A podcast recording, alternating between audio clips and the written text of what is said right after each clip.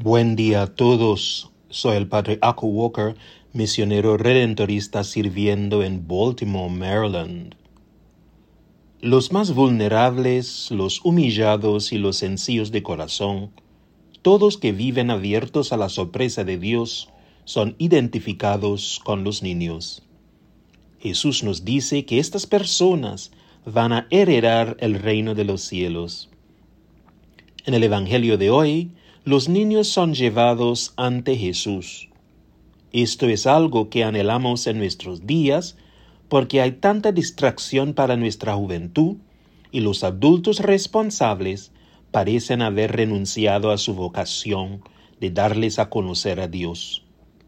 Ojalá que no les estorben el encuentro con Jesús, porque Jesús nos dice, déjenlos de los que son como ellos es reino de los cielos.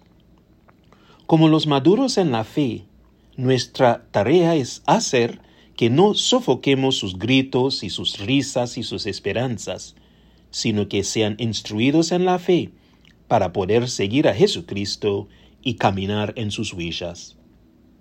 Los niños también tienen una palabra que decir, unos derechos que reclamar, unas consideraciones que aportar.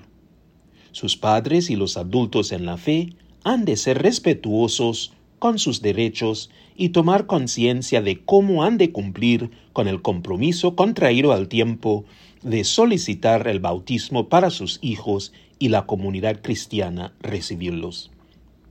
También, hermanos y hermanas, estamos llamados a abogar por aquellos que son vulnerables y sin alguien que los defienda.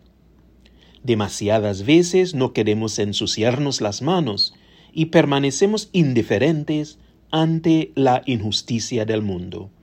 Demasiadas veces pensamos que el problema es tan grande que no podemos hacer nada.